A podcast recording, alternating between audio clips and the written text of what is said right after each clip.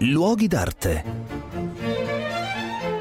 Un cordiale saluto da Marco Carminati. Ho deciso di trasferirmi nelle terre dei Savoia. In realtà non sono molto lontano eh, da Torino, sono alla Venaria Reale perché vorrei fare un percorso anche nelle prossime puntate dedicate alle grandi regge sabaude. Innanzitutto perché tutte queste grandi regge sono state recuperate negli ultimi vent'anni, erano quasi tutte malandate, diroccate, piene di difetti e con uno sforzo corale e molto importante eh, le autorità autorità eh, dello Stato, della regione, civiche, le grandi banche, eccetera, si sono tutte messe d'accordo per restaurare queste regge sabaude e Venaria è stata forse il più importante recupero di questa uh, serie importantissima. La Venaria Reale, il nome stesso, vuol dire che era la riserva di caccia. Infatti Carlo Emanuele II, che era il duca di Savoia alla metà del Seicento, decide di far costruire al suo architetto di fiducia, Amedeo di Castellamonte, un castello di caccia e addirittura davanti un intero paese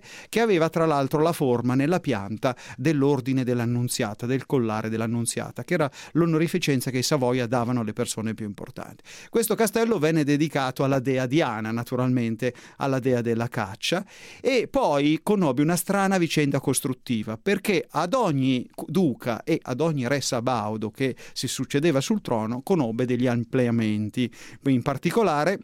alla fine del Seicento, si chiamò un architetto Michelangelo Garove per ingrandire enormemente il castello e costruire due ali che venissero in avanti lungo il cortile. Poi però l'architetto morì e allora si chiamò niente meno che Filippo Juvarra, il più grande architetto di Torino, che in una di queste gallerie che già Garove aveva eh, tracciato decise di fare la grande galleria, che è uno dei posti più straordinari di questo castello. E poi allontanatosi Juvarra che andò a lavorare in Spagna, eh, Benedetto Alfieri e gli altri architetti collegarono i vari edifici che Juvar aveva già pensato la cappella di Sant'Uberto, le scuderie e le citroniere e oggi il castello rivive anche nel suo parco che è stato completamente ritrovato in mezzo ai campi perché era sparito il, il, il parco di Veneria Reale e sono state tracciate le allee, sono stati portati i corsi d'acqua e oggi noi possiamo passeggiare sotto eh, i roseti in fiore e goderci la meraviglia di questo castello.